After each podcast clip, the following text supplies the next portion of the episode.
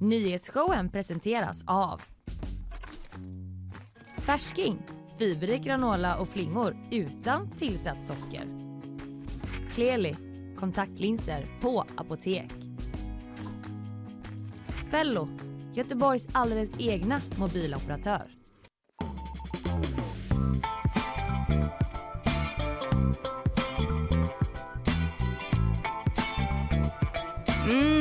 Inget säger väl onsdag som lite tekniskt mankemang. Nej, det tycker jag inte. Nej, det är härligt. God morgon, välkomna och hallå.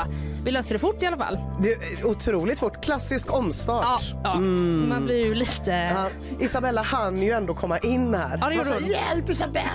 Och sen så hann vi ändå starta om. Så att det var precis som när man ringer ett supportärende. Exakt. Och de säger, har ni startat om? Och man säger, nej. Nej, men det gjorde vi nu. Gjorde innan vi. Hon kom. Så är det i alla fall. Onsdag den 19 april. Ina, you're back from the United States. Jag har varit i Staterna. Yes. Mm. Men bra svenska ändå tycker jag.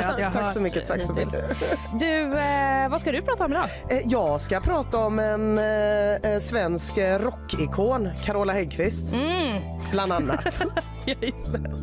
Jag kommer prata lite om den här mannen som greps i Alingsås igår. Han jagades i en skogsdunge under flera timmar, hade ett automatvapen.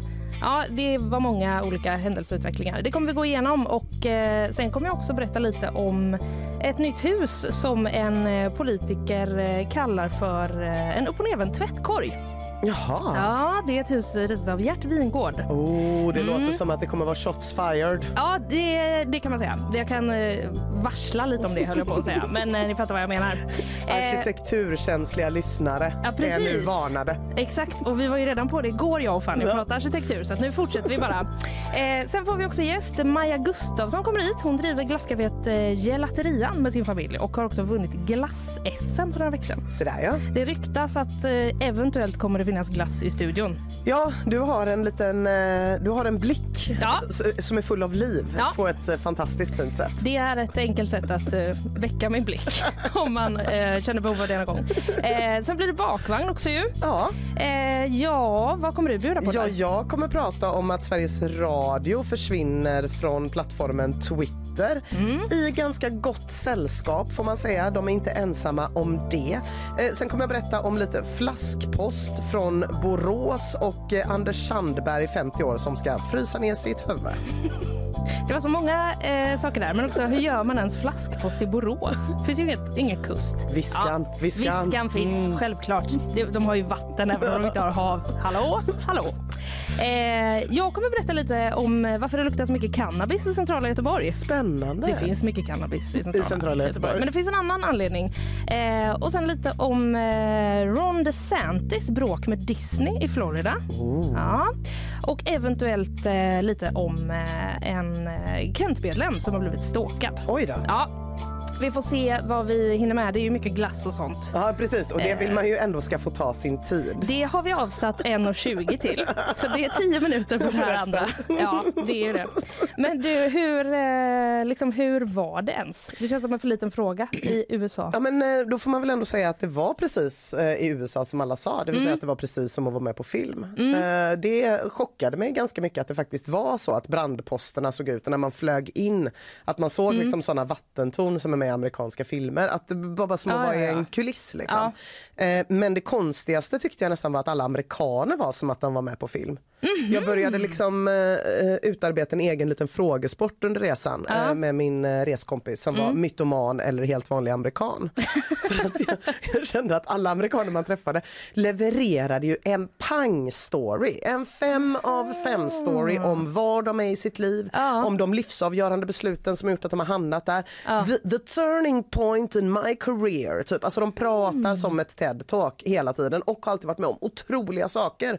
Och det är väl kanske för att det är ett land där det händer otroliga saker. Men jag lyfter ändå frågan, mytoman eller helt vanlig amerikan? Verkligen. Kan det vara så att även de påverkas av den här kulisskänslan? Jag tror det. Liksom de levererar. Ja, men precis. Att man går in på en bar och beställer en öl och det är typ så, you know, you used to sit at that place. Well. Och så helt plötsligt har de en hel historia om hela deras liv som också går på 2 minuter. Och är helt osannolik. Eller så är det att någon är så här, nu kommer det någon som inte bor här. Alla måste överleva. Skärpa sig. Så kändes det för sig som att amerikanska turistrådet, vi såg så många örnar till exempel, och då var vi ändå bara i New Jersey. Så någonstans så kändes det som att amerikanska turistrådet placerar ut örnar. Cue a waitress with a good heart and a magnificent coming of age story. Lite så kändes det. Hur är det med dig, Linnea? Du, det är bra. Jag har inte alls lika mycket saker att berätta från spännande resor. Men jag kan dela med mig av att jag har bränt mig i facet. Du, vet vad?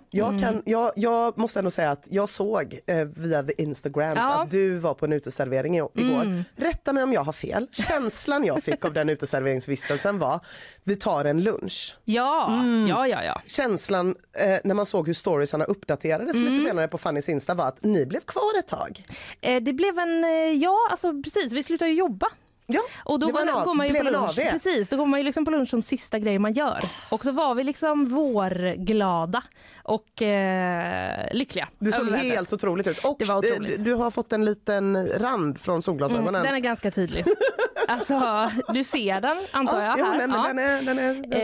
Igår var jag röd som en kräfta och nu har det lagt sig lite, men det är jobbigt. Alltså, jag får alltid en sån varje sommar. Men den är ganska tydlig nu. Den var väldigt tydlig. Och jag har den ju inte på andra sidan. Nej. Så att jag måste liksom, nu måste jag se solen från andra hållet för att jämna ut här.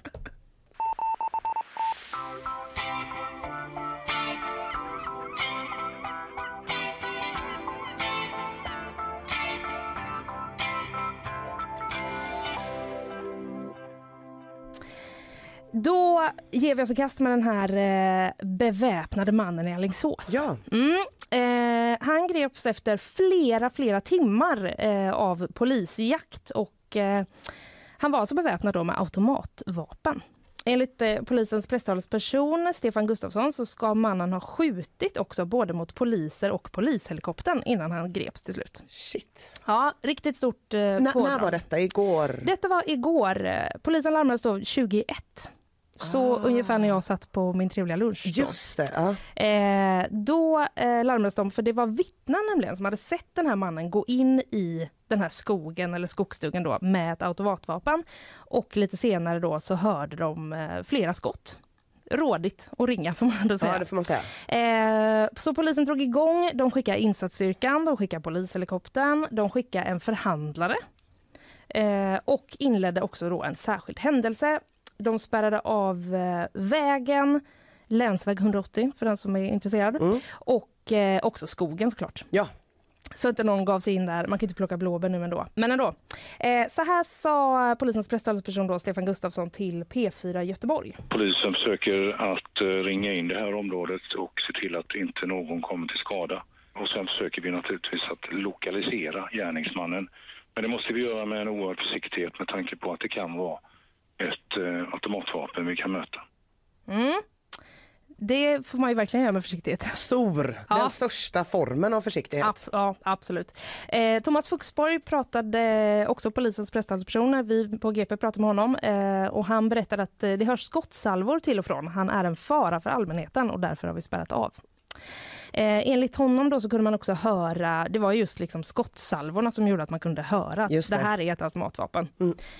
Och samtidigt som det pågick så började det också brinna på flera ställen i den här skogen. Men gud. Ja, så att räddningstjänsten fick kallas dit, men det var inga större bränder utan det var lite mindre. P4 Göteborg, de pratade också med Inger Karlsson som bor i närheten. Hon hade hört de här skotten och då gått upp på ett berg bakom sitt hus för att försöka liksom se vad det var som hände. Kaxigt. Ja, hennes man berättade om som höll på att måla någon tunna i villaträdgården. Han kände igen ljudet från lumpen och kunde liksom identifiera att det här är skott. Okay. Men tänkte att det kanske var någon vildsvinsjakt. Just det. Ja, så att Inger gick då upp på sitt berg och, för att titta. Men det tyckte inte då polisen var en bra idé. Då skrek jag om att jag skulle gå in och sen kom han och sa att vi skulle hålla oss i källaren, men det tyckte jag var lite... Då började det vara lite otäckt när de säger att man ska hålla sig i källaren. Jag satt och funderade på hur vi skulle våga sova i natt. Ja, just det. Men det behöver hon inte oroa sig för, Inger. Nej. För att strax före klockan 4 på eftermiddagen då hade polisen lyckats gripa den här mannen. Ja, men det var ju snabba ryck. Ja, ett par timmar ändå med man i automatisk. Det kanske inte hade känts som man satt i källaren. Men... kanske inte, men det var ju väl ändå skönt att de fick tag på honom. Det skedde i närheten då av ett bostadshus som polisen på något sätt kunde koppla till den här mannen. Mm. Och i samband med att han greps så blev han också skjuten i benet. Aha. Fördes till sjukhus. Nu är han då misstänkt för mordförsök efter då att det kom fram att han ska ha skjutit både mot poliser på marken och polishelikoptern. Och under kvällen igår så hade man fortfarande ett väldigt stort område då avspärrat för att genomföra teknisk undersökning. Det kan man tänka sig att det är ganska mycket och kolla efter. Typ hylsor och sånt. Och de här bränderna. Och, precis, leta igenom en hel skog. Den här mannen då, enligt uppgifter till oss på GP, så ska han vara i 55-årsåldern och känd av polisen sedan tidigare. Han är också dömd tidigare för brott mot lagen om brandfarliga och explosiva varor. Då ska han ha hanterat sprängstavar och sprängpatroner i ett bostadshus. Oh. Utan tillstånd. No. Ja. Oh. Jag vet inte exakt vad sprängstavar är. Men jag tänker att det känns som att det inte finns något tillstånd. Nej, exakt. Det känns inte som att man kan få ett sånt. Nej. I alla fall för bostadshus. Nej, att precis. Hantera den här typen av grejer. Han är också då tidigare dömd för misshandel. Men det är i alla fall, han är i alla fall gripen. Det är säkert i den här skogen igen. Just det. Och vi får väl se vad polisens utredning kommer fram till.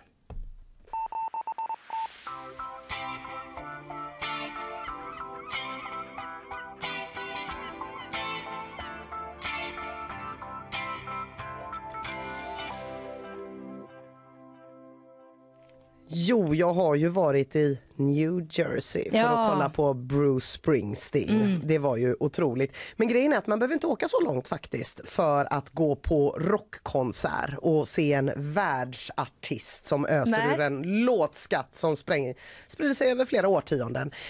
Det kan man faktiskt göra här i Göteborg, Linnea, redan imorgon. Imorgon till och med? Ja, för då kommer Carola till stan. Ja. Och det är klart att när man säger att Carola kommer till stan, då ser i alla fall jag framför mig, rätta mig om jag har fel, någon storslagen spelning på typ stora scenen på Liseberg kanske Ullevi, kanske gospelkör, kanske Robert Wells som klinkar på en flygel, Benny Andersson kommer in, inte vet jag, men liksom tillrättalagt, lite vuxet.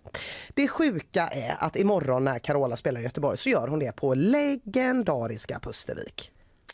Ja, alltså jag trodde inte riktigt på det här. Men så här, Pustervik som nationalteatern var med och startade. Jag var liksom tvungen att kolla på typ Pusterviks historik för att se så här, är det här en grej Pustervik ägnar sig åt i smyg? Vad har de fler för otippade artister? Det känns som att det är någon som inte riktigt har fattat vilken stil den andra har. Nej. Precis, exakt så.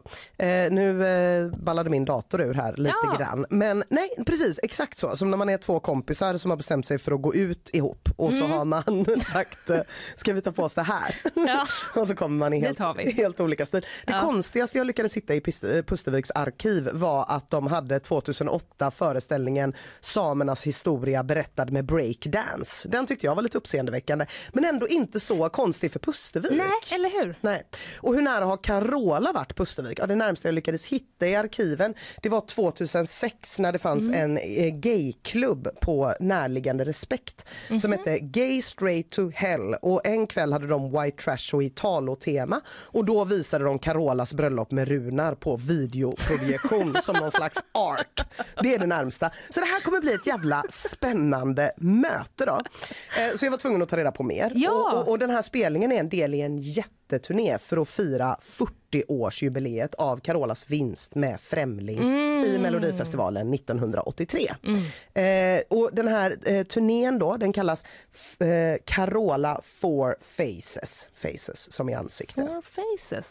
Fyra ansikten, fyra decennier, fyra musikstilar. Så det är en fyrdelad turné. Det kommer vara en popvända, det kommer vara en musikalvända, en gospelvända och så en rock vända.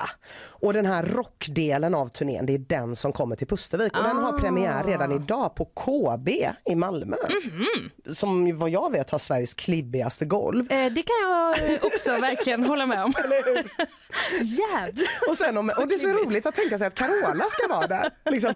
Och sen om en vecka på Debaser i Stockholm. Och det blir väldigt roligt. Pustervik, jag menar, jag har varit i Pusterviks loge och där ska Carola vara. Det känns jättekonstigt. Men då är det ju ändå, jag menar, just att det är rockdelen. Mm. Det är väl det kanske då? Ja, men det är ju det. Men samtidigt när jag försöker tänka mig kombon Carola plus rock, då ser jag framför mig max en typ lite rivig version av Proud Mary. Big wheels keep on turning. Roll it, roll. Det är det jag ser framför mig. Ja. Så vi måste dra en liten snabb historik så verkligen. Att inte ni är lika förvirrade som jag var igår. Och det blir lite Carola-historia, men det blir också underbart. För Carola, hon var bara 11 år när hon vann talangtävlingen Nya ansikten. Egentligen var det då hennes karriär startade. Hon vann konstigt nog den här tävlingen Nya ansikten flera gånger. Jävla konstigt, jo. Lite mer nygamla ansikten. Ja. Am I right? I alla fall, hon fick också uppträda sen i nygammalt, ett annat program med Bosse Larsson som var, jag kan inte förklara vad det programmet var, man får kolla det själv. Men i alla fall, allra viktigast om man frågar just precis mig, var att Carola fick vara med i Alf Robertssons program Country på kvällskanten. Och det kunde jag faktiskt inte hålla mig från att ta med ett klipp ifrån. Det sägs ju att utstrålning är viktigt för att kunna nå andra människor. Och det kan ju vara sant. Under gårdagen och idag är att förmånen att få lära känna en liten dam som har all tänkbar utstrålning i världen. Men det ska jag garantera gott folk, att ge den här tösan lite tid så ska ni få se. Carola Häggqvist heter hon kommer där. Ja. Oj. Ja, nej, men man hör ju alltså, det är otroligt mycket. Det är otroligt mycket star quality. Oj.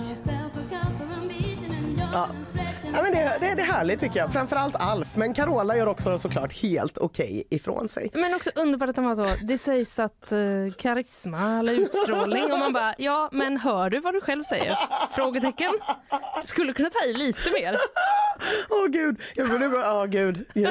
jag känner Alf Robertssons lågmälda karisma är ändå, den räcker för mig. Mm. Men som tonåring i alla fall så bytte Carola till en musikskola, Adolfsson Fredriks heter den, musikskola, och träffade, och nu kommer det då, rockbandet Stand By som enligt ett reportage i Filter spelade, citat, ganska hård fusionrock. 1981 släpper då det nystartade skivbolaget Rosa Honung samlingsskivan Vågrätt samliv, lite sassy. Där A-sidan består av 5 låtar med det här bandet Stand By. Och en har med 14-åriga Carola på sång. Bandbilden som man kan se, den är lite 80-talspexig. Det är lite kul, det är lite ungdomar. Alla är ju killar i bandet förutom Carola. Alla killar har liksom en mystisk hand på axeln som kommer in från sidan. Carola får istället ha en hand på patten. Det är kul då, för att hon är tjej och detta är 80-tal. Och det var helt okej då. Ja. Rosa Honung är också kända för att ha släppt punkgrupper som Asta Kask och Strebers. Men 1983 så släpper de Stand By igen. Nu har ju nämligen Carola varit med i Melodifestivalen. Så nu släpper de skivan Stand By with Carola Häggqvist. Exakt samma 5 låtar uppblandat med lite nyinspelade låtar utan Carola. Den finns på Spotify. Sen gavs den ut 98 igen med några fler Carola-låtar. Och då hette den Carola Stand By. Så den här skivan har mjölkats rejält. Men jag skulle vilja säga att den bitvis är riktigt bra. Jag har med ett litet klipp som ni kan lyssna på. Den här refrängen från öppningsspåret Schizophrenic. But I guess that everyone is a little bit schizophrenic. But I guess that everyone is a fool. Alltså jag sitter här och blir lite sugen på konserter imorgon. Visst låter det lite gött? Ja. Schizophrenic från skivan då som släpptes 81 innan Carola slog igenom med Främling. Så för alla haters nu som tycker det är töntigt att Carola ska spela på Pustervik, om det nu finns några sådana, men vi kan väl låtsas det för annars är den här argumentationen lite poänglös. Så var i alla fall Carola rock innan hon var pop, innan hon var slager, innan hon var gospel.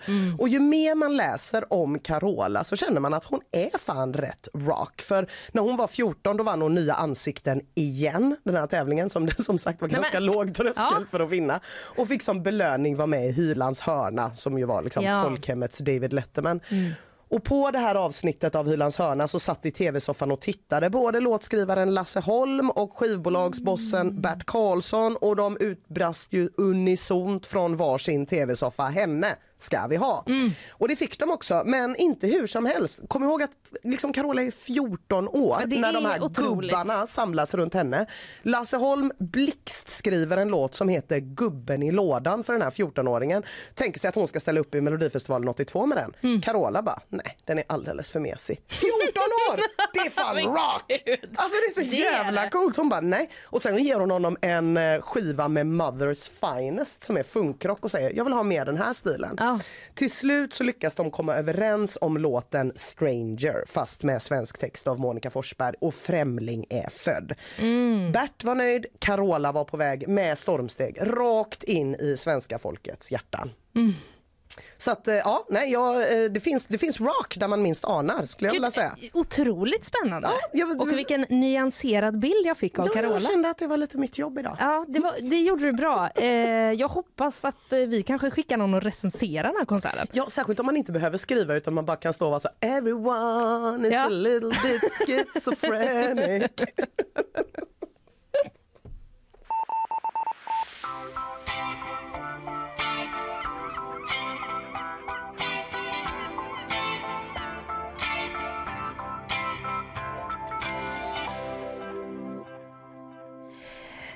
Lite nyhetssvep får vi strax. Jajamän. Det gillar man ju alltid när Isabella kommer upp. Se om hon har någon god känsla om Carolas rockaura kanske. Men innan dess tar vi lite sponsorer.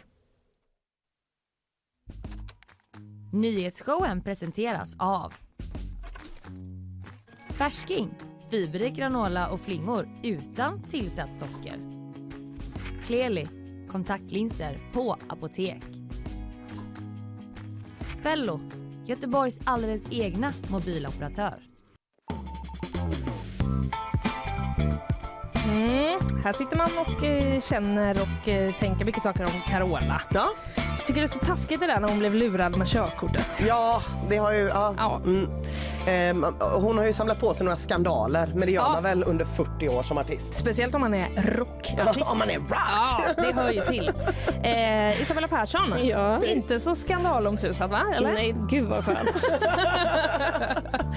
Du har ju verkligen också fått färg ser jag nu. Är det så? Ja, jag känner mig lite rosig igår när jag kom hem. Ja, det av flera anledningar eller vad säger. Oj, ja.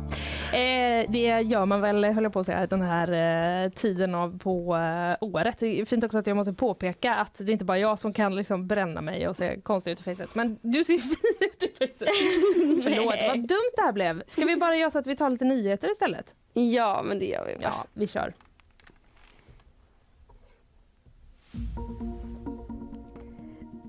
Fox News har kommit överens om en förlikning med bolaget Dominion och notan den landar på hela 8 miljarder kronor. Det var i samband med presidentvalet i USA 2020 som tv-bolaget lyfte flera påståenden om att valet var riggat och bland annat rapporterade man att rösträkningsmaskinerna som just företaget Dominion tillverkade ändrade Trump-röster till Biden-röster. Dominion krävde Fox på 17 miljarder svenska kronor och målet skulle upp i domstol. Men i sista stund kom parterna överens om en förlikning. En sjuksköterska på Södra Älvsborgs sjukhus ska ha stulit över 1000 tabletter på sin arbetsplats. Kollegorna började märka att stora mängder opiater försvann men ingen av de inneliggande patienterna behandlades med läkemedlen. Det ska också från sommaren 2020 och ett halvår framöver försvunnit stora mängder benzodiazepiner.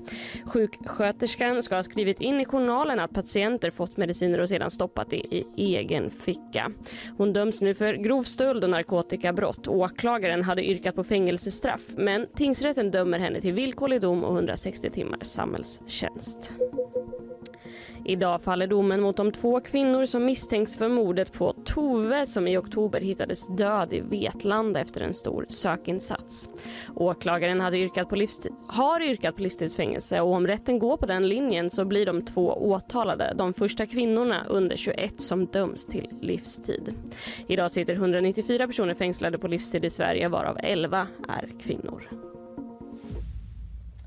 Den domen kommer jag. Vet vi vilken tid den kommer? Nej, det har jag faktiskt inte sett just nu. Men det kommer nog under förmiddagen, tror jag. Under förmiddagen. Mm. Då läser man självklart mer på gp.se om man vill hålla sig uppdaterad där. Vi ses om en stund igen. Så gör vi.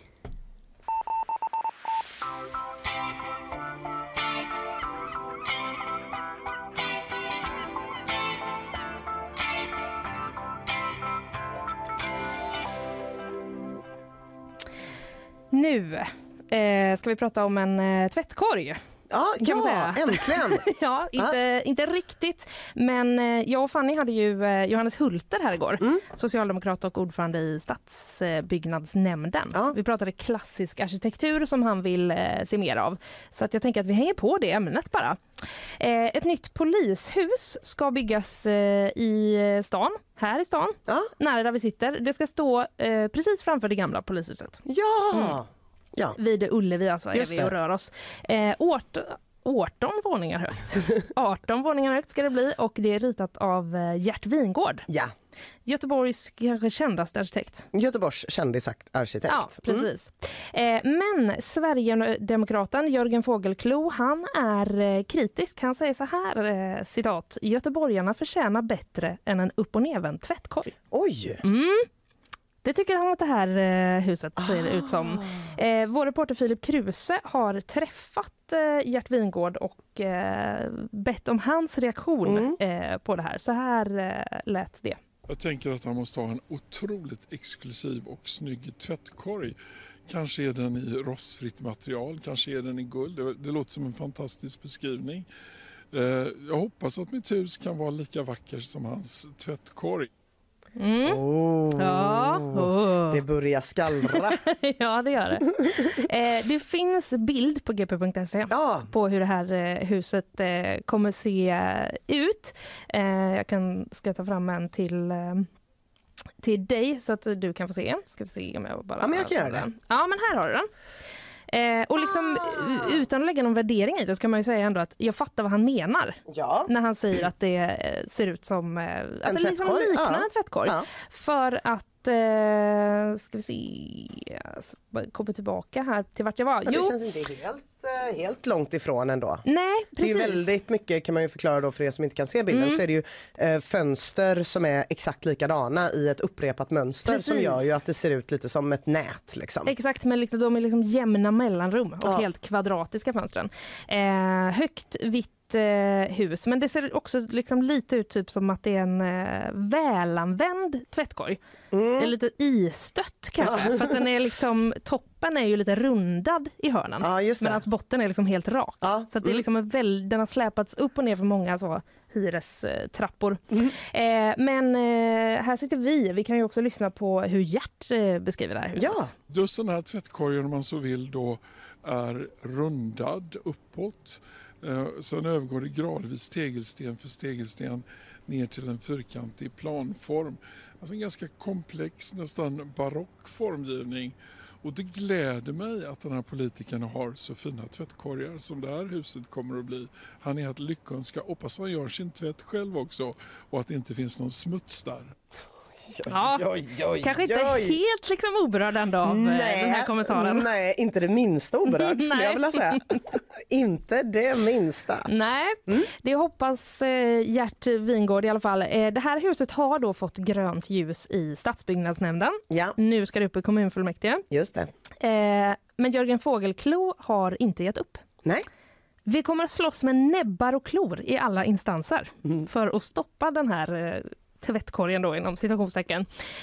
Det är ju också lite intressant med tanke på gästen som jag och Fanny hade igår, Johannes Hulter, som var här. För han är ju också ordförande i stadsbyggnadsnämnden, där det då precis har varit uppe det här huset. Ja, och där det då har varit okejat av Johannes Hulter, trots delvis, antar jag. Ja, så har jag förstått det. Ja. Men precis, för han vill ju då ha liksom mer klassisk arkitektur. Och det här huset kan man väl ändå, får man väl ändå säga, är mer åt det moderna hållet. Det får man säga. Det tycker jag. Han fick också då frågan av vår reporter, just apropå det här som han har sagt tidigare, om han tycker att det här är ett snyggt polishus. Då svarar han så här. Jag kan säga så här, det är inte min roll att lägga mig i med mina personliga tankar och åsikter. Jag sitter här och fattar beslut utifrån hur planen ser ut. Sen är jag mer intresserad och hoppas att göteborgarna tycker att det är fint och vackert. Va? Mm. Nu blir jag fundersam. Ja. För jag tycker ändå, rätta mig om jag har fel, att jag har läst en del kommentarer av Johannes Hulter kring just hur hus ser ut. Ja. Men det kanske är att han inte får uttala sig innan de är byggda. Ja, eller det är väl att han väljer att inte göra det. Ja, precis. Ja, det är precis. Snarare det. Ja, det tror jag. Mm. Men ja...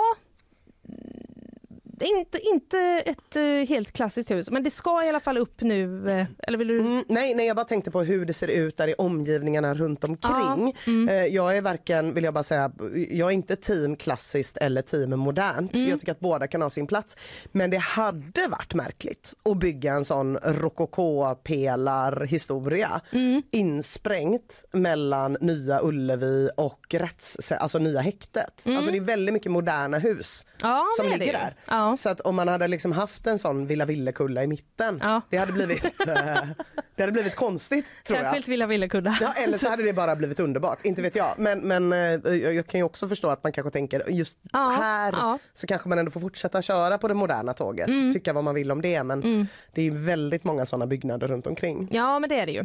Vi får väl helt enkelt se, det ska upp i kommunfullmäktige som sagt, och SD kommer i alla fall då slåss med näbbar och klor. Vet du vad jag vågar säga, Linnea? Nej. Det här är inte överallt. Mm.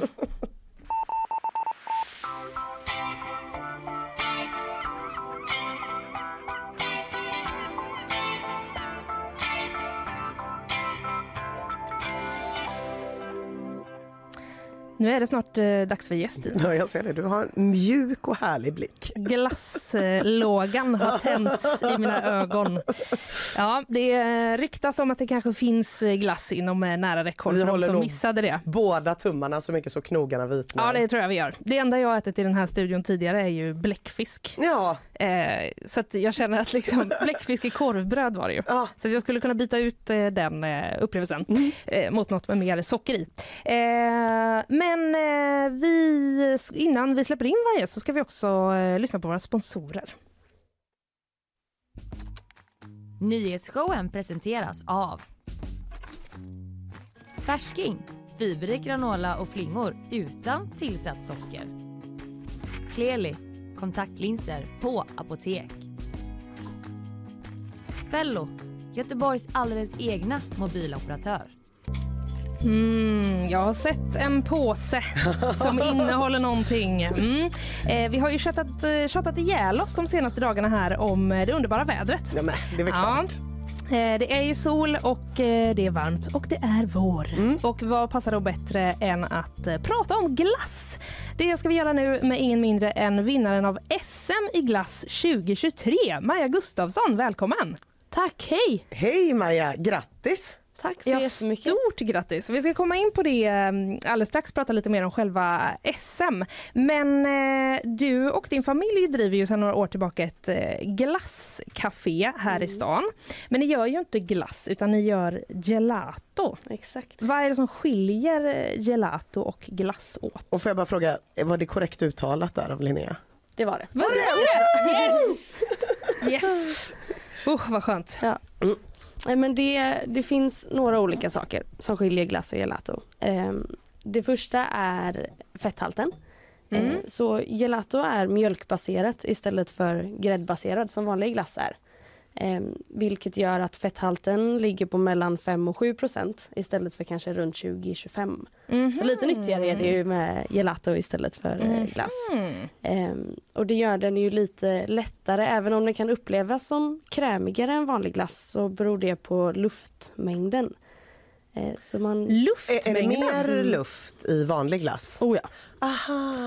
Om man tänker, om du går och köper typ 1 liter glass på någon butik så väger den nästan alltid 500 gram ungefär. Så hälften är ju luft i den liten. Och det märker man ju om man typ har köpt en liter då och har den framme på bordet och så fan jag glömde den liksom. Ja. Men den smälter och så har den sjunkit ner till hälften. Just det, och hur är det med gelato då? Det är så då är det mindre luft, ja. Vilket gör att den är ju mer kompaktare och den väger runt typ 850 eller ibland uppåt 900 och ibland 800 beroende på vilken smak det är, för alla väger lite olika beroende på vad den innehåller. Ah, okay. Så när den är så mycket mer, när det är mycket mer mindre luft i så blir den ju kompaktare, och då när den är kall och fryst så måste den serveras lite varmare än vad vanlig glass behöver. Mm-hmm. För att annars blir det som att man ska stå och hugga sig igenom. En... Ja, det har man ju gjort i diverse fryspaket. Ja. Är det därför som man inte kan köpa gelato i vanliga affärer? Alltså det kan du ju göra. Ja. Men det är väl mer när du ska ta fram och äta den. Att den måste... Så då får man ta fram den lite tidigare om man köper den på liksom en vanlig butik. Ja. Mm. Okay. Men så när vi står och serverar den i våran glassdisk då, så är den ju minus 13-14 grader istället för kanske minus 18. Och då upplever man ju också mer smaker tydligare när det är lite varmare. Och då när man känner mer smaker så... Det är ju godare. Ja, gud ja. Alltså för det är ju som särskilt sött tycker jag. Att om man äter typ smält glass, då är det vanlig glass då. Då är det så sött så att man får liksom ont här bak i munnen. Ja. Så den måste ju vara fryst. För annars blir det ju, annars smakar det för sött typ. Ja, men det är som när man typ så dricker isglass. Ja. Alltså när den har smält i botten. Precis, man bara hur kan jag äta det här när alltid... det är fryst? Ja, det kanske är helt naturligt för alla. Men jag tycker att det är chockerande att det smakar så olika beroende på vilken temperatur det är. Men du Maja, din mamma är ju den som har lärt upp dig i detta, och hon har vad jag förstår gått på glassuniversitet i Bologna. Yes. Vad lär man sig på ett glassuniversitet, och hur kan man ha det i Bologna? Där är det väl varmt? Jo, men i Bologna i Italien så är det ett av ställena där det liksom har börjat. Det finns jättemycket gelaterier där. Om man tänker sig att det finns en handfull i Göteborg, i Bologna så finns det runt varje hörn. Så jag tror att det är minst 200 gelaterier eller något sånt i den stan. Och den är inte jättestor. Nej. Men det universitetet finns där. Och man lär sig allt om gelato. Man lär sig liksom vad det är och hur det tillverkas. Och man lär sig att sitta och räkna på recept och balansera så man får ihop en bra balans i det. För att det handlar väldigt mycket om kemi. Ja, det gör det. Ja. Att liksom hitta den här balansen mellan vatteninnehåll och fettinnehåll och sockerhalt och luftmängd. Så att allting, så fort man hittar den balansen, då får du ett bra slutresultat. Mm. Men så det är inte så att man liksom bara så går på känsla. Nej. När man slänger ut en liten sommarens bästa smak. Nej. Det finns olika anteckningsblock kanske med nedskrivna ingredienser och sånt.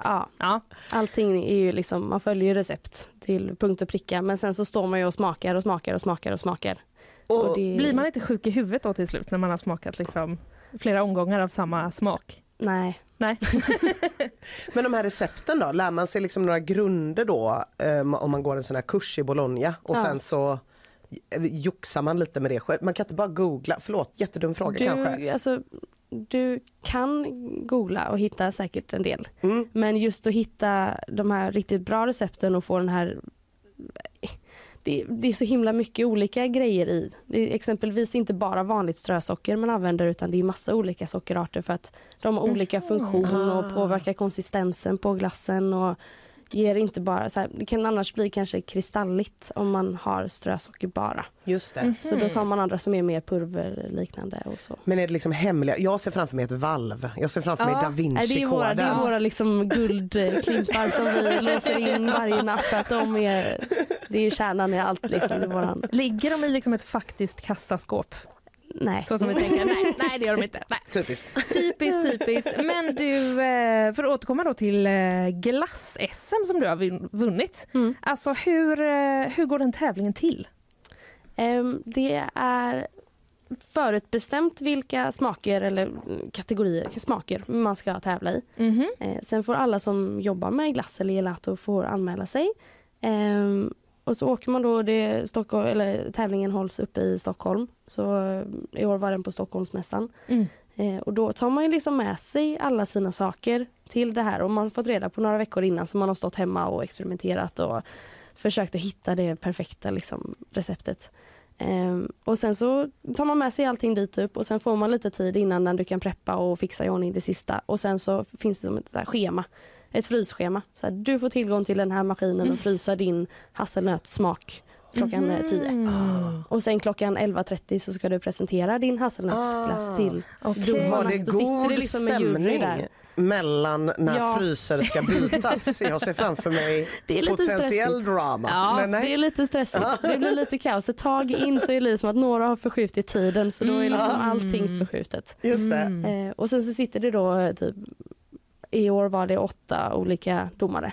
Det är folk som har vunnit glasser sedan tidigare år och det är vissa duktiga konditorer och lite blandat så. Men så sitter de där och smakar på allas smaker. Så i år var vi 24 stycken som var med och tävlade i finalen. Så jag kan tänka hur många de... Också. Ja, i år var det så pass många som har anmält sig så det var 2 semifinaler i år också. En i Malmö och en i Stockholm. Okej, men åker man, gjorde du glassen liksom här då? Och åkte upp med glassen? Eller gör man jag preppar liksom allting här. Ja. Vad är den i för stadie då? När du hade den liksom på tåg? Då ligger den liksom i påsar i en kylbag. Och exempelvis blodapelsinsorben som var en av de kategorierna. Det var valfri citrus och då valde vi blodapelsin. Då tog vi med oss asmycket blodapelsiner och våran citruspress upp dit så att den verkligen blir helt färskpressad. För att den kan påverkas lite om den ligger några timmar eller ett dygn eller så. Då kan den bli lite bäsk. Eller... Hur många kategorier tävlade ni i? 4. 4. Och om man är med och tävlar i alla 4 då så kan man vara med och vinna hela grejen. Så alla de sitter liksom där med protokoll och ger poäng till varje smak. Okej. Och så är det lite olika bedömningar beroende på vilken smak du gör. Så det som du vann var liksom en sammanställning? Ja, det var allas poäng. Så det mäktigt. 3 guldmedaljer och ett brons. Nej. Jag antog bara att det var en kategori. Ja. Det här var ju mäktigt. Jag med. Ja. Herregud. Men då är det alltså, det var blodapelsinsorbet sa du. Och så var det hasselnöt. Nej, det var förra året. Det var förra året. Men det var pistage med någon valfri topping på. Okej. Vad var de andra 2? Och så var det en där man skulle använda Arlas cream cheese. Så då gjorde vi en citroncheesecake med blåbärsylta och lite kakor. Och så sista var glassmästarens val. Då får man vara väldigt fri. Du får välja liksom precis vad du vill göra. Och den bedömer de också i år på nytänkande och kreativitet och hur den ser ut och så vidare. Så den är väldigt mycket svårare och större och det alla gör ju liksom helt olika grejer. Vad gjorde du då? Vi gjorde en flamberad banangelato med en miso-kolasås och rostade sesamfrön. Det låter svingott. Så det är väldigt annorlunda. Det låter svingott. Ja. Okej, och pistage. Var kategorin pistage eller var kategorin typ nöt? Nej, kategorin var pistage med någon valfri topping till. Just det, det är min absoluta favoritsmak. 2019 så var vi med också och 2021. 2019 var det pistage, alltså bara en ren pistage gelato som var en av kategorierna som vi vann guld för då. Så det gjorde ju då 2019 att det blev världens uppsving för oss och att vi har liksom Sveriges bästa pistage gelato.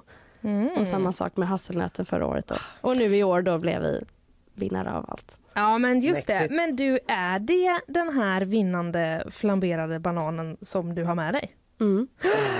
Vi måste nästan ta och smaka. Jag tror det. Det känns helt ovetenskapligt att inte göra det. Ja, det känns ju väldigt liksom, märkligt. Ska vi försöka? Vi har ju så himla höga stolar här. Jag vet inte om vi lyckas nå ner. Jag kanske lyckas. Men den här smaken då. Du sa flamberad banan, miso, sesamfrön. Var det något jag missade där? Nej, det är väl det. Var väl dem. Hur liksom vägen fram till en sån smak? Kan inte du beskriva den lite? I vilken ände började du? Börja med att göra en ren banangelato. Och det tänkte du, det här gör jag för det är gött med banan. Brukar göra en bananchoklad. Och sen så är det mamma som kom på idén för något år sedan faktiskt, att hon bara, miso är gott, funkar ihop. Och jag bara, va? Men just för att få den här umami-smaken. Och sen sesamfröna till för att få lite beska och lite, de ger liksom ett litet crunch. Och sen så för att göra banangelaton ännu godare så stod jag ett tag och experimenterade. Jag bara, vad ska jag göra liksom? Men flamberade bananer är ju svingott. Ja. Och äta till glass. Såklart. Så om det tänkte jag, men då är det bara att göra det, men mixa i det i glassen. Ah. Det ser ut som att vi har fått en liten trestegsraket. Här får du nej, men provsmak. Snälla rara söta du. Vad är de här, om vi går liksom från vänster till höger, då är det först citroncheesecake. Citroncheesecake är det. Så det är också guldvinnande. Just det, och den var lite blåbär i om jag hängde med det. Exakt. Ja, just det. Och sen i mitten så är det... bananen. Då är det bananen. Mm. Och vågar jag gissa att det kanske är pistage som är den grönaktiga glassen. Helt rätt. Mm. Det är väldigt stor skillnad på färgen på pistageglass när man köper gelato. Ja. Jämfört med när man köper glass. Ja. Man köper glasspistager, den är alltid så knallgrön. Gelato är lite så här brungrön snarare. Alltså jag börjar nu. Jag bara gör det. Vilken tar du först? Pistage, alltid pistage först. Mm. Gud vad god. Salt, det gillar man ju. Ja, det var salt ja. Jag tycker alltid att det måste vara salt. Annars det blir för mäktigt och för tungt. Och det salt lättar upp allt. Ja, jag brukar typ salta när jag får in en efterrätt. Jag tycker väldigt mycket om friterad banan med glass på en sån helt vanlig Kina-krog med lite sirap. Men det är det man får alltså flashback till. Typ. Ja, med den flamberade bananen. Så då brukar jag alltid be om en sån och sen så bara strö pyttelite salt på innan man äter så blir det gött. Men nu ska vi prova den flamberade bananen då. Oj, mycket banansmak. Jättegod. Ja. Mm. Och sesam. Och miso.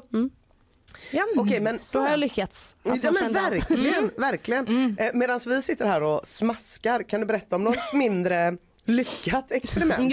Jag tänker det här med banan och sesam och miso, det blev ju jättebra. Ja. Vad har du liksom testat dig fram till där du kände att det här får inte se dagens ljus? Det har vi faktiskt... vi har några stycken. Vi tänkte, man kan blanda i vad som helst. I glass. Nu blev jag lite orolig för vad som skulle komma. Skosula. Nej, inte så illa. Men vi mixade i rökt lax en gång. Vilket säkert hade kunnat bli bra om man hade stått och verkligen försökt att få till det bra. Nu bara så här, slängde vi det och så hade vi lite extra grädde och så testade vi att köra. Och så, det blev ju en glass men det var inte gott. Nej, det blev helt fel att få den här, så här söta laxgrädde. Nej, det var inte en bra grej. Också testat att mixa i olika chips. Blir förfärligt. För att de är så himla salta. Och så får man i det. Så vi gjorde någon sour cream and onion chips smak. Hällde i den i maskinen, tog ut den, man öppnade maskinen och det liksom luktade lök och det smakade salt och det var så äckligt så. Vad synd att det var äckligt, för det kände jag annars att det hade kunnat bli gott. Ja. Det kändes som att det hade potential. Sen oliver. Och smörstekta kantareller. Oj, var det något av det som flög? Alltså kantarellerna var lite mer ont i hjärtat att smörsteka kantareller och sen mixa ner dem i en glass när man bara vill ha dem för sig typ på en macka eller någonting. Men det funkar. Det blir den här lite kolaaktiga tonen i och så det funkar. Oliverna blev bara som en så här tapenad med grädde. Så det var också lite konstigt. Men det går säkert. Ja. Men alltså jag tänker det finns ju alla möjliga olika liksom smaker på gelato. Men finns det några liksom grundsmaker som liksom alla gör när man gör gelato? Det kanske är samma som med glass. Ja. Typ. Vanilj. Vanilj måste ju finnas och någon chokladig måste finnas. Är det för fegisarna liksom? Nej, det är så jävla gott. Men det är lite tråkigt när någon bara tar vanilj. När det finns en hel glassdisk med 16 smaker. Så då du liksom helt annorlunda. Men vad är det för fel på mina kantarellglassar? Lev lite! Testa grillchips. Nej, men även så här nötglassar. Hasselnöt och pistage. Och gärna att det finns någon jordgubbe eller annan bärig. Och kanske någon saltkola eller något sånt. Så det finns några stycken som vi inte kan ta bort heller, som vi har fått folk att, som våra stammisar liksom alltid kommer för. Om inte pistagen finns i glassdisken, då blir folk nästan upprörda. Ja. De bildar en egen kö från kön som är så här, vi väntar tills pistageklassen är klar. Aha. Den kommer om 20 minuter, jag ropar från köket igen. Jag har drabbats av pistagevrede på en och annan gelateria i den här stan, kan jag säga. Varför har ni inte det? Det är ju den godaste! Objektivt sett. Men det är faktiskt en väldigt god smak. Det är en väldigt god, ihop med choklad också. Mm. Ja. Mm. Oh. Det är kanske lite tråkigt, men otroligt gott. Men det funkar ju otroligt gott. Men det är gott av en anledning. Exakt. Ja, det är det faktiskt. Men går du runt också, jag tänker när du håller på att ta fram de här nya glassarna, går du runt och liksom testäter på andra gelatoställen i stan? Eller det måste man ju ändå göra. Ja. Men det blir väl kanske lite mer, antingen om man är i Stockholm finns det väldigt mycket gelaterier. Mm. Så där finns det lite mer att välja på. Här i Göteborg finns det inte så himla mycket. Men eller så åker man till Italien. På jobbresa. Gå och prova lite glass och sådär. Går till olika gelaterier bara för att se vad tycker de är bra här. Man försöker hitta de ställena där de faktiskt gör det själva från grunden. Precis som vi som har samma liksom, tanke bakom det. Och så... Nu när det ändå har vuxit så pass mycket med gelato i Sverige, skulle du säga att det finns någon skillnad mellan liksom de svenska smakerna och i Italien? Finns det någonting vi har en tendens att gilla mer här, eller är det samma typ? De gillar väldigt mycket, nu säger jag min åsikt, men de gillar väl väldigt mycket alltså det här ganska simpla, rena smakerna. Just det. Det kan vi tycka om här också, men vi blandar ju gärna in, vi vill ha mycket i allt. Det lockar liksom, man får kola, man får nötter, och man får choklad och man får allt i. Och grillchips och lax. Det är lite som med pizzorna. Att italienarna har deras margarita och så kommer man hit och bara kebabsås! Vad gott det är med kebabsås. Det är så jävla gott med kebabsås. Har ni funderat på en kebabgelato? Inte riktigt än. Nej. Men det går, det är bara att beställa en kebabpizza, mixa ner den i. Kanske måste balansera upp lite. Kanske lite. Och sen så kan man köra. Ja. Man kan göra på, är det jag som öl eller rödvin eller vad som helst. Mm. Ja. Mm. Men du, hur mycket gelato äter du? En del. Ja. Men inte överdrivet mycket. Nej, det kändes som skuldbeläggande i min fråga. Men det jag undrar är egentligen, har du liksom blivit alltså, yrkesskadad av det här? Eller kan du liksom köpa så en styckglass på någon liten kiosk och känna? Det kan jag ändå göra. Om inte jag liksom är nära till gelaterian, om inte jag är liksom nära dit så absolut. Men jag har väldigt svårt att köpa skopad kulglass någon annanstans. För det är där jag märker den stora skillnaden. Ja, just det. Men att alltså, köpa om vanilj och jordgubbe i olika... Ja, det är lite svårt. Men just att köpa en pinne eller en strut någonstans. Ja, alltså, absolut. Det blir som två helt olika grejer också. Ja, just det. Men det blir en del... Så här, man måste ju smaka varje glass man gör på jobbet. Så då blir det ju en sked av varje. Om man gör 30 stycken är det 30 skedar. Så inser man att det var en del. Men du, då har ni kanske väldigt mycket jobb framför er. Jag tänker att det kanske är precis början på säsongen. Ja. Eller det drog väl igång för 2 veckor sedan ungefär. Alla, men många äter glass året om. Det gör nog de flesta svenskarna, tror jag. Men nu liksom har verkligen det här. Kön är tillbaka. Uteserveringen är framme och solen skiner och folk är så här, de sura pistagekunderna har kommit. De blir så här, de har övervintrat. Nu är de tillbaka argare än någonsin och redo. Du Maja, tusen tack för att du kom hit. Grattis igen till vinsten i SM. Tack så jättemycket för att jag fick komma hit. Tack så jättemycket. Och för att vi fick smaka glass. Ja, det var otroligt. Vi tar och bara lägger oss på ingen en liten stund och städar upp glassen. Smälter glassen. Ja, vi smälter glassen. Sen är vi tillbaka alldeles strax. Ja, vi håller på att hämta oss här nu. Man mår. Vi ska över i bakvagnen och nyhetswebb ska det också bli. Det ska det bli. Men innan dess så lyssnar jag på producent Karl som sa glöm inte sponsorerna. Så de tar vi här. Nyhetsshowen presenteras av Färsking. Fiberrik granola och flingor utan tillsatt socker.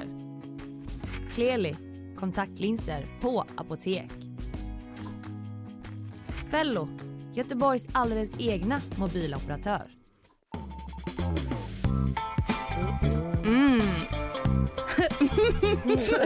Okej. Hallå, är någon hemma? Förlåt, jag har bara glass i hjärnan. Det var därför det kom ett Eller så var det för att du såg Isabella. Ja, det kan det också ha varit. Mm. Ja, det kan ha varit de två kombinerade som ledde till det ljud som kom ur när jag drog upp mickarna. Men vi tar och byter nu. Nu är jag faktiskt sugna på lite nyheter istället. Det ska ni få. Vi kör. Ryssland kartlägger nordiska vatten för att förbereda möjliga sabotage i framtiden. Detta uppger källor till SVT som tillsammans med de nordiska public service-bolagen gjort en granskning där man identifierat flera ryska underrättelseoperationer i Norden. Det ryska fartyget Admiral Vladimirski, som officiellt används för forskningsexpeditioner, ska under förra året åkt igenom Östersjön med avstängd transponder. Enligt underrättelsekällor ska fartyget ägna sig åt att kartlägga till exempel vindkraftsparker, gasledningar, elledningar och internetkablar till havs. Och enligt SVT ska det bara vara ett av 50 misstänkta ryska spionskepp som sätts i nordiska vatten. Fox News har kommit överens om en förlikning med bolaget Dominions och notan den landar på hela 8 miljarder kronor. Det var i samband med presidentvalet i USA 2020 som TV-bolaget lyfte flera påståenden om att valet var riggat. Och bland annat rapporterade man att rösträkningsmaskinerna som just företaget Dominion tillverkade ändrade Trump-röster till Biden-röster. Dominion krävde Fox på 17 miljarder svenska kronor och målet skulle upp i domstol, men i sista stund kom parterna överens om en förlikning. En sjuksköterska på Södra Älvsborgs sjukhus ska ha stulit över 1000 tabletter av opiater och benzodiazepiner på sin arbetsplats. Sjuksköterskan ska ha skrivit in i journalen att patienter fått mediciner och sedan stoppat det i egen ficka. Hon döms nu för grov stöld och narkotikabrott. Åklagaren hade yrkat på fängelsestraff, men tingsrätten dömer henne till villkorlig dom. Idag faller domen mot de två kvinnor som misstänks för mordet på Tove, som i oktober hittades död i Vetlanda efter en stor sökinsats. Åklagaren har yrkat på livstidsfängelse, och om rätten går på den linjen så blir de två åtalade de första kvinnorna under 21 som döms till livstidsfängelse. Tack för det, Isabella. Tack så mycket. Du är tillbaka imorgon igen. Det är jag.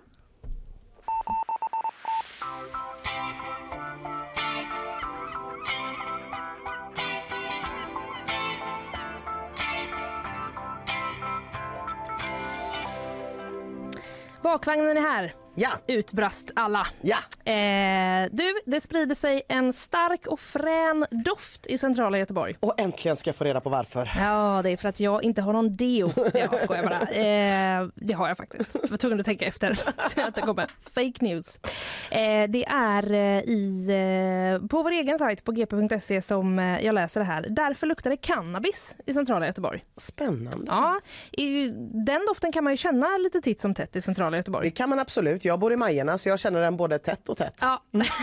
Mm. Men nu luktar det tydligen mer än vanligt, ja. Och det har fått folk att reagera. Men det är inte knark. Ah. Läser jag här, utan det är helt enkelt en växt som heter kejsarkrona. Okej. Okay. Mm. Vi har pratat med Nicolas de la Hook som är trädgårdsmästare på trädgårdsföreningen. Han vet att det är den här kejsarkronan som luktar. För den har de nämligen där. Okej. Mm, besökare brukar fråga vad det är som luktar så starkt, säger han. Aha. Ah, ja, och den har fullt fräs nu då? Den har fullt fräs, men han nämner också, Nicolas, att redan, så här säger han, när vi får lökarna på hösten har de en stark och annorlunda lukt. Men den är inte så stark som nu. Ah. Så att de luktar även i lökform. Och ännu vad jag kan läsa mig till här, så har de blommar inte än, de här växterna i parken, utan nu är det liksom bara själva typ stammen och löken som osar ut. Så det kommer mera? Det kommer mera, det tolkar jag det som. Mm. Och det som luktar är terpen, tror jag att det uttalas. Så säger vi. Ja, och det är något som då bland annat finns i eteriska oljor, där den mest typiska är barrträdsdoften. Aha, mm. Okej. Men det finns också i kejsarkrona och i cannabis. Ah. Exakt. Så det är den som gör att det luktar väldigt mycket drog i extra mycket drog i centrala Göteborg, kan man säga. Den har tydligen varit här, ser jag, kejsarkronan sedan 1600-talet. Jaha, mm. Vad skönt att det fanns en naturlig förklaring. Ja, eller hur? Den är också perenn och blommar mycket första året. Så kanske är det liksom i år att vi når piken på doft. Mm. Och att den lägger sig sen. Men då vet ni det allihopa att det är nog inte kanske någon som står och röker, utan det är en helt vanlig oskyldig liten växt.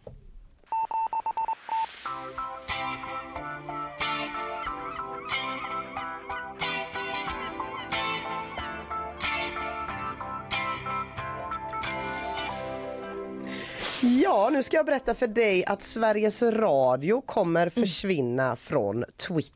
Mm-hmm. Och de är i gott sällskap. Det är många public service-bolag runt om i världen som har kommit på kant med Twitter bara de senaste veckorna. Mm. Det började med att NPR i USA, det är ett amerikanskt public service-radioföretag som lever på donationer från både privatpersoner och företag och organisationer, fick märkningen på Twitter för några veckor sedan. State affiliated media. Alltså regeringsfinansierad media. Ja. Det låter ju sådär. Ja, det gör det. Visst gör det. Mm. För enligt Twitter då, om man går in och läser vad det betyder, så betyder det medier som helt eller delvis finansieras av regeringen och där regeringen kan ha varierande inflytande över det redaktionella innehållet. Mm. Den här benämningen delar ju dessutom NPR med till exempel ryska Sputnik och Russia Today. Ja. Och då sa NPR, vi ska inte finnas på Twitter längre. De tycker att benämningen får då låta som att NPR inte är fristående i sin rapportering. Mm. Och då kallade Elon Musk dem för hycklare. Men NPR sa, skit ur det, vi ska lämna plattformen. Lite mina egna ord, men typ så. Ja, just det. Gick de in på Truth Social? Truth Social, det gjorde de inte. Nej. Men Twitter ändrade NPRs märkning från State Affiliated till Government Funded. Men NPR blir ändå arga, för det är ju bara en del av deras. Liksom. Ja. Det är också privatpersoner och allt möjligt. Ungefär som det med PBS, tv-företaget i USA som sponsras på ett liknande sätt. De blev också märkta här om veckan och lämnade Twitter. Och sen kom turen till BBC som fick den här märkningen då, State Affiliated, samma som Russia Today. Elon sa, jag ska ändra till publicly funded, men BBC sa, det tycker vi också är svindåligt. Ja. Dessutom så är det många som har påpekat att Twitter på den senaste tiden har lämnat mer utrymme till ryska medier på plattformen. Som nu då jämställs lite grann med typ BBC. Ja, just det. Om man får samma märkning. Precis. Ja. Och så, som svar på det har Elon Musk sagt, all news is to some degree propaganda. Let people decide for themselves.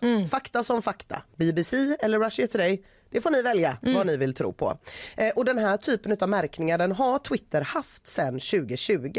Men då använde man den bara för att märka ut tidningar och redaktioner som misstänktes inte vara oberoende. Ah, okay. Så att säga. Ah. Och då sa man också att vi kommer inte märka oberoende nyhetsaktörer. Liksom. Men nu är det andra tider på Twitter och man får väl anta att Elon Musk ändå blev sugen. De här, han har blivit sugen på olika saker sedan han gick in med den här sinken. Oj, vad verkligen. Ja. Och den här etiketten då, publicly funded media, fick också i förrgår några svenska medier, mer specifikt Utbildningsradion, SVT och Sveriges Radio Ekot på Twitter. Och i Sveriges fall så är det ju inte fel i grunden, för det är ju ett publicly funded media. Å andra sidan så kan man ju säga att alla som får pressstöd i Sverige skulle ju kunna hamna under benämningen publicly funded media. Ja. Så det är ju det i princip alla. Ja. SVTs kommunikationsdirektör Hanna Dowling skrev till DN igår att Twitters agerande är högst oroväckande. Hon skrev, just nu känns det som att Twitter helt oförutsägbart och utan eftertanke klistrar epitet på medier, vilket är högst oroväckande, och det har fått våra public service-kollegor runt om i världen att reagera. Igår meddelade då Sveriges Radio att de kommer sluta vara aktiva på Twitter. Skälet som anges är inte den här märkningen, utan Sveriges Radio säger att det beror på att det är allt färre svenskar som är inne på Twitter. Var inte det en lustigt sammanträffande? Det var ett lustigt sammanträffande. Ja. Och jag vet faktiskt inte riktigt varför Sveriges Radio gör så här. De skriver det på sin egen blogg. Att, det här har de en blogg? Ja, Sveriges Radios blogg. Läste jag på, att det har att göra med att allt färre svenskar är inne på Twitter. Jag såg lite kommentarer igår också. Mm. Där folk skrev, jo fast det är ju också för att Sveriges Radio inte har uppdaterat sin Twitter på så länge. Det är ju därför de inte har någon trafik och så vidare. Mm. Så att utifrån vad Sveriges Radio säger och hur jag kan tolka det, i alla fall de senaste uppgifterna jag läste, så är det bara då ett sammanträffande att detta händer. Men man kan ju verkligen fråga sig vad detta kommer betyda för Twitter när allt fler stora medier försvinner från en plattform som för många huvudsakligen är ett ställe där man hittar nyheter och där man följer nyhetsflödet. Ja. Och det, man har ju hamnat som medier, och det handlar ju inte bara om public service, det handlar ju även om Göteborgs-Posten eller alla andra medier. Lite grann i en rävsax, för man har ju hänvisat sin publik till sociala medier och sagt följ oss på Facebook eller följ oss på Instagram eller följ diskussionen på Twitter. Och nu börjar de här plattformarna kanske inte behöva tidningsjättarna längre. Nej, så precis. what to do? Jag vet inte, men det är spännande tider i alla fall, och med Elon Musk på rodret så kan det komma ännu fler märkningar. Ja, gud. Nu kanske vi istället gör så. Testa Göteborgs-Postens filter på TikTok. Ja! Vad skulle det kunna vara? Att man får så en tidning med urklippta ögon framför sig. Sånt, någonting sånt. Vi får genast sätta oss i en workshop och hänga med.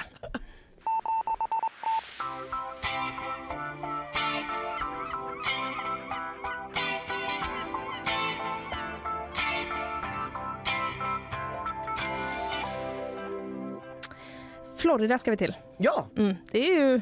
Ja, det är ju mina hemtrakter. Det är dina hemtrakter, ja precis. Du är ju van nu. Ja. Så du får ju rätta mig om jag liksom... Florida, har fel. It's all the same to me. Överallt där.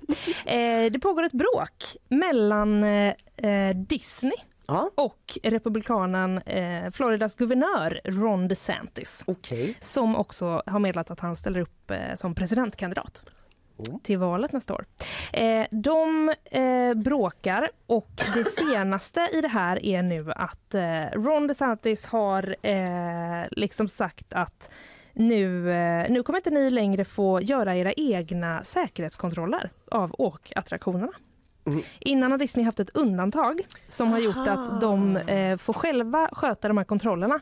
Men nu kommer delstatens jordbruksmyndighet att ta över ansvaret för det. Det känns som att de bara greppade ner i tombolan, hittade en lapp och var så här, den här myndigheten får det bli. Exakt. Det är jordbruk! Någon som så brukar titta på kossor. Har de lite att göra nu? Det är lågsäsong. Apelsinerna är skördade i Florida. Ja, ko, mutter, räls, det är samma sak. Tänker de väl antagligen där. Disney då, de säger själva att deras inspektörer är branschledande. Okej. Och det finns en Disney-kännare och professor emeritus, Richard Foglesong. Foglesong. Ja. Han tror att den särskilda expertisen som Disney då har byggt upp under den här tiden, att den behövs. Inspektionen för den här typen av attraktioner som Disney har är långt bortom de som finns på kringresande tivolin, säger han då till AP. Okej. För det är då kommer de kringresande tivolinna har redan jordbruksgänget det koll tror jag. På. Ja, det verkar så. Ja. Då är de ju vana såklart. Vad dumt. Det är jag som berättar den här nyheten. Hallå. Nej men så är det, och det här är ju inte liksom, det här hade kanske inte blivit en så stor grej om det bara var detta som hände. Nej. Men det är ju liksom bara den senaste delen i ett bråk som pågår, och det började då när Disney protesterade mot Floridas då så kallade Don't Say Gay-lag.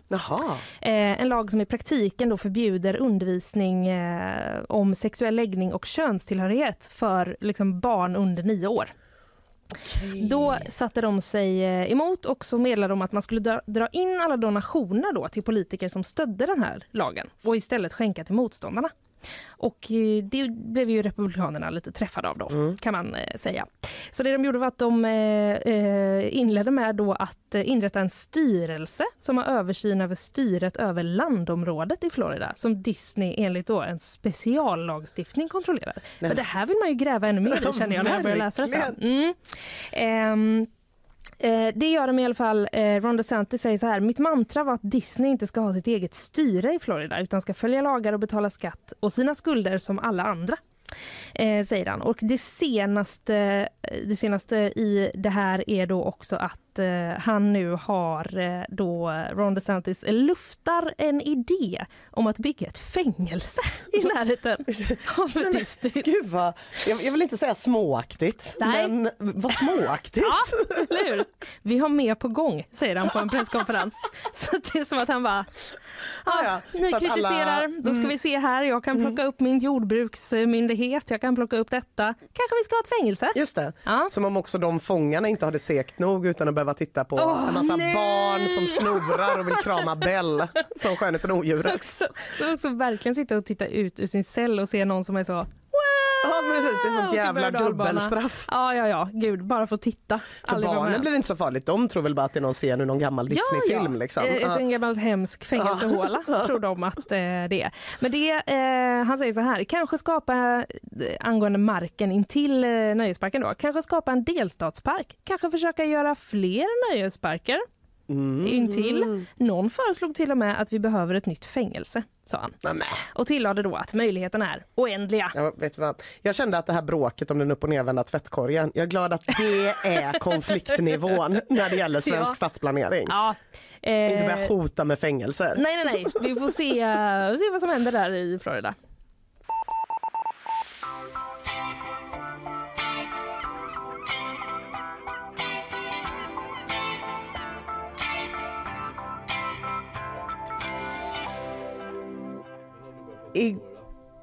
Igår läste jag i Aftonbladet att Anders, 50 år gammal, ska låta frysa ner sitt huvud.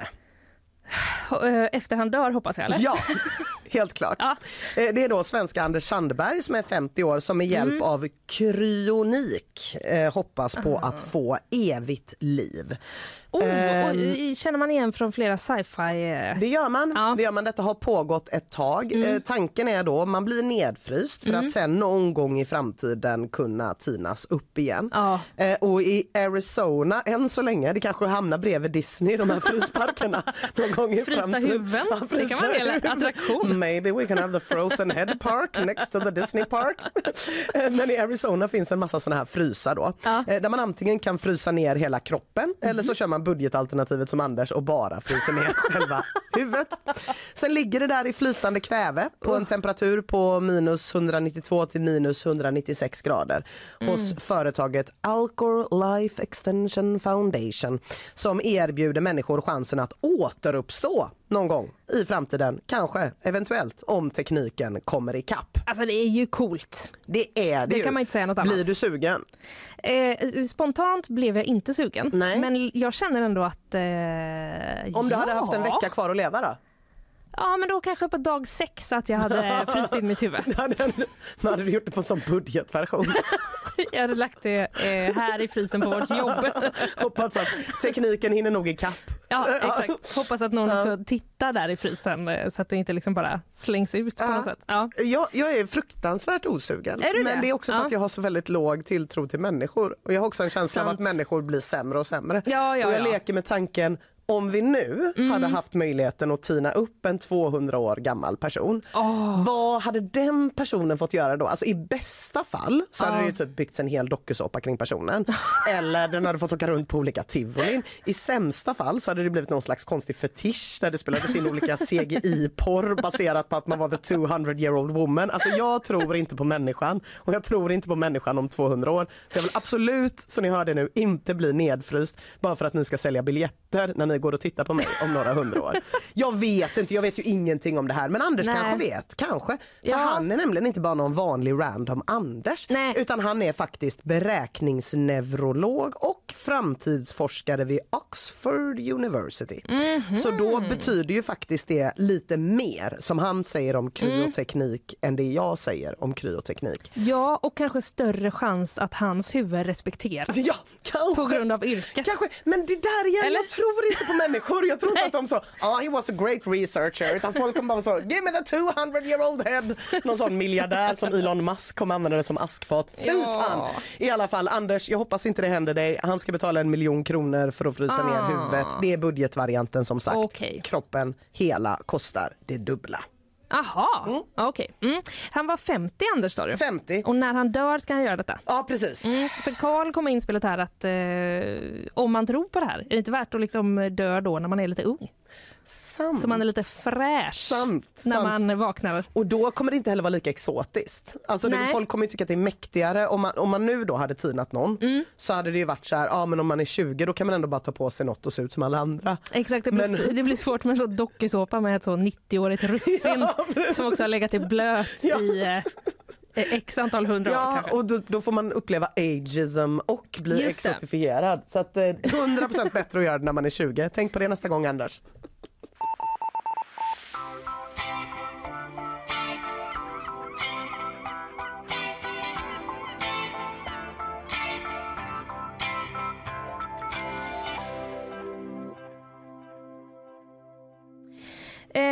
Nu så är det så här att en medlem i Kent, bandet Kent, har blivit stalkad.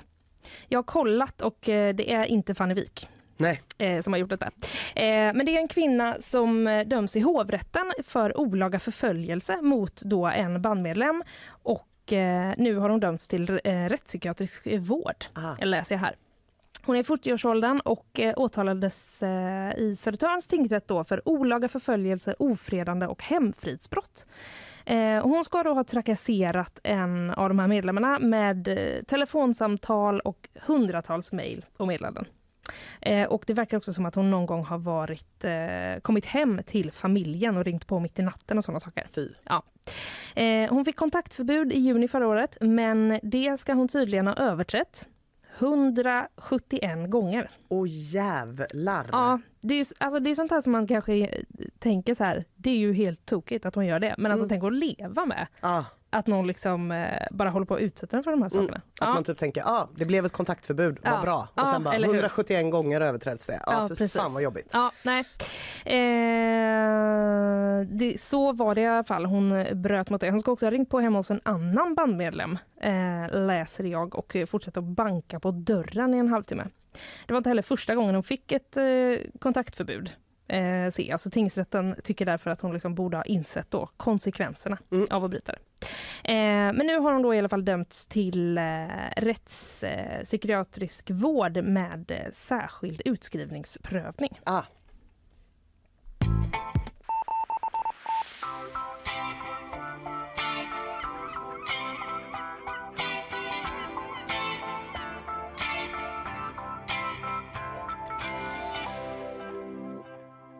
Nu ska jag berätta för dig hur man kan hitta flaskpost i Borås. Just det, det har jag ju funderat över i 1,5 timmar nu. Ja men precis, det är ju i Viskan då. Ja. Och det här hände för ungefär en vecka sedan att Linnea Mehler hittade 30 år gammal flaskpost. Avsändaren, det var en 6 år gammal flicka som hette Malin Mehler. Nej. Chills, eller hur? Eller hur? Ja. Lite kallt, lite läskigt. Det tyckte i alla fall Linnea Mehler. Särskilt eftersom att det bara finns 472 personer som har efternamnet Mehler i Sverige. Och de flesta verkar bo i norra Sverige. Och Linnea Mehler hade aldrig hört talas om någon annan Mehler från Boråstrakten. Och Viskan går väl inte dit typ, eller? Nej, den är bara här nere och skrotar. Så att hon gjorde ju som alla normala människor hade gjort i det läget. Och började försöka googla på Malin Mehler utan att få några svar. Så då gick hon till steg 2 och gick ut i en lokal Facebookgrupp och efterlyste Malin Mehler, och då fick hon napp. För Malin Mehler, som nu då är 36 år, bor inte i Sverige längre utan utomlands. Så det var därför Linnea inte hittade henne när hon googlade. Och nu har hon och Linnea fått kontakt med varandra och dragit slutsatsen att de nog är avlägsna släktingar. Alla Mehler i Sverige är tydligen från samma Mehler. Jaha, är det liksom Mehler med ä, eller vad jobbar vi för? M-E-H-L-E-R, Mehler. Men man kan ju verkligen tänka sig att om man har ett så pass ovanligt efternamn, du har ganska vanligt efternamn, jag har också ganska vanligt efternamn, eller hyfsat i alla fall. Hyfsade. Jag hade i alla fall inte fått chills om jag hittade någonting där det stod typ Anna Lundström. Jag hade varit såhär, whatever. Nej. Men Mehler och även på en plats som Borås. Även att ens hitta flaskpost till Borås. Otroligt. Att hitta flaskpost överhuvudtaget. Hur gjorde man när man hittade flaskpost innan sociala medier fanns? Då tror jag att man läste och sa Ah! Och sen så gick man vidare. Sen så gick man vidare med sitt liv. Nu har de i alla fall fått kontakt, och Malin Mehler, som skickade det här för 30 år sedan, hon var 6 år gammal, ska få flaskposten skickad hem till sig. Mm-hmm. Vad fint. Ja. Vi kanske kan... slå fast att det kan vara den absolut sämsta postgången om man vill kommunicera på ett effektivt sätt, att skicka flaskpost. Ja, det skulle vara det, eller Postnord då. Nej, vi släpper det, va? Men roligast sätt kanske. Ja, det tror jag. Mest friskt vågat, hälften vunnet, höll på att säga. Nu slutar jag med liknelser. Det börjar dra ihop sig. Det gör det. Dagen är slut, höll på att säga. Den fortsätter såklart. Vad har vi pratat om idag? Väldigt mycket saker. Vi har pratat om en massa saker. Jag är ju fortfarande, trots att jag har försökt förstå hela sammanhanget, chockad över att Carola ska spela på Pustervik imorgon. Ja, det ska chockad. Fortfarande chockad. Ja. Men vi har ju liksom fått lite ledtrådar ändå, tycker jag. Ja. Och det visar sig att Carola är lite mer rock än vad man kanske tror. Ja, verkligen. Jag pratade lite om mannen som greps med automatvapen i Alingsås igår. I en skogsdunge var han runt och ska ha skjutit mot både poliser och polishelikoptern. Men han greps alltså och misstänks nu för mordförsök. Sen gick vi också igenom lite grann tvättkorgsgate, kanske man kan säga. Det tycker jag. Det nya polishuset som ska byggas. Jörgen Fogelklou, SD, tycker det ser ut som en upp- och nedvänd tvättkorg. Gert Wingårdh, som har ritat huset, säger vilken fin tvättkorg du måste ha, Jörgen Fogelklou. Mm, spännande.